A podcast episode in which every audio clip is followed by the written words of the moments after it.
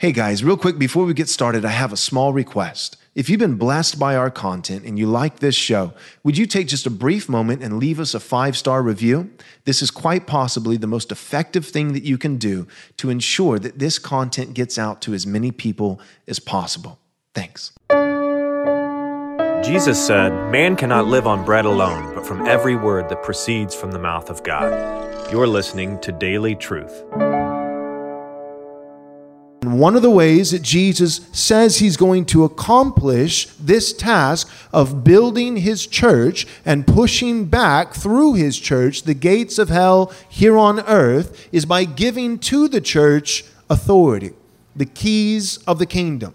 For binding and loosing on earth, and when this is done properly within the God given jurisdiction, with the ecclesiastical authority that Christ has given to his church, when the church binds and looses on earth rightly, we can be sure that it will be bound and loosed in heaven as well. What is this binding and loosing? It has to do primarily with the membership of the church. It has to do with binding and loosing individual people, welcoming them into membership, and, God forbid, at times tragically choosing to remove them from the ranks of the church, to do as the Apostle Paul did. I have handed these men over to Satan that they might be taught not to blaspheme. That's 1 Timothy chapter 1 verses 18 through 20 speaking particularly of Hymenaeus and Alexander. Now the apostle Paul in the case of Hymenaeus and Alexander says I have handed these men over to Satan. Now what does that mean? Does it mean that Paul on Tuesday afternoons would get tea with Satan? That they're on a first name basis? That they have a personal relationship? Paul knows, you know, we know Satan. He lives on Drury Lane, right? He's right down there across the, you know. No, it, what it means is that he is effectively handing these two men over to Satan by doing what? By removing them from the ranks of the church because Satan prowls around like a roaring lion, seeking who he may devour. Who may he devour? Well, for that, all you need is an open Bible and about 15 minutes on the Discovery Channel. Who do lions devour?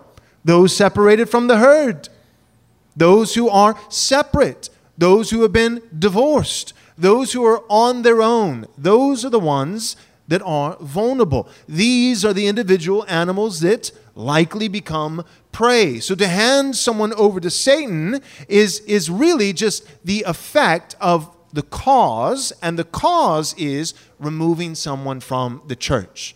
And Paul uses these two terms interchangeably. So when Paul says, I've handed these two men over to Satan, what he means is, I have given my judgment with apostolic authority to the local churches to remove these men from their ranks so that they will now be vulnerable. They will now be isolated. They will now be vulnerable prey to Satan who prowls around like a roaring lion. And I have done this so that they might be taught not to blaspheme any longer. It's important that we also recognize with the authority of binding and loosing when it comes to welcoming members into Christ's church and removing, tragically at times when necessary, members from Christ's church, there is always the ultimate aim of love. Love for the protection of the purity of the church. Love, first and foremost, for the glory and the honor of Christ and his name, that reproach would not be brought to the name of Christ, but also love for the Hymenaeuses and Alexanders love for these individuals. Elsewhere, the apostle speaks of handing someone over to Satan for the destruction of his flesh, but so that his soul might be saved, that he might actually come back to repentance. Maybe for the first time, maybe you're removing someone who is never actually regenerate. They were never a Christian to begin with. First John chapter 2 speaks of this concept. They departed from us, they went out from us because they were with us but but changed their minds. No, because they were never of us. They went out from us because they were never of us. Judas didn't have a change of heart. Judas simply revealed his true colors in the end. Judas was never on team Jesus.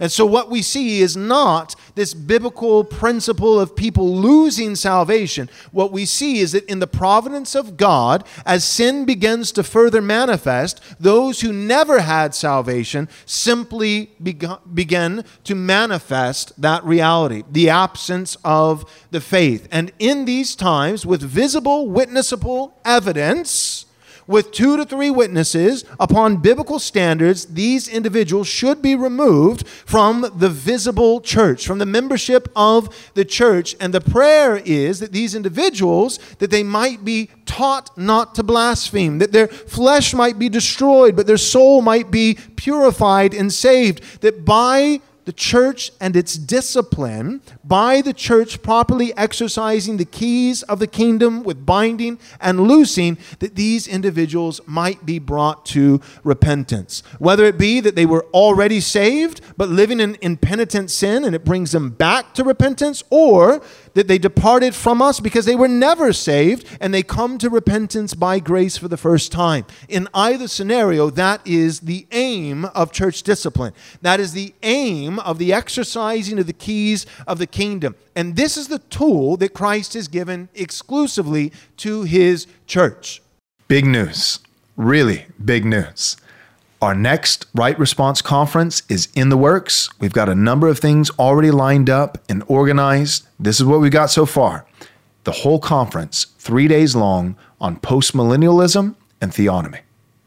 And the speakers, Dr. James White, Dr. Joseph Boot, Gary DeMar, and of course, yours truly, Pastor Joel Webbin. We've got a great lineup. We've got great topics.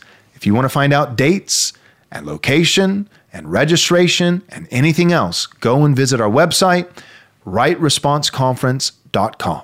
Rightresponseconference.com. Thanks so much for listening. But real quick, before you go, do us a small favor, take a moment, and leave us a five star review if you enjoyed the show. This is undoubtedly the best way that you can help us get this biblically faithful content to as many people as possible. Thanks so much.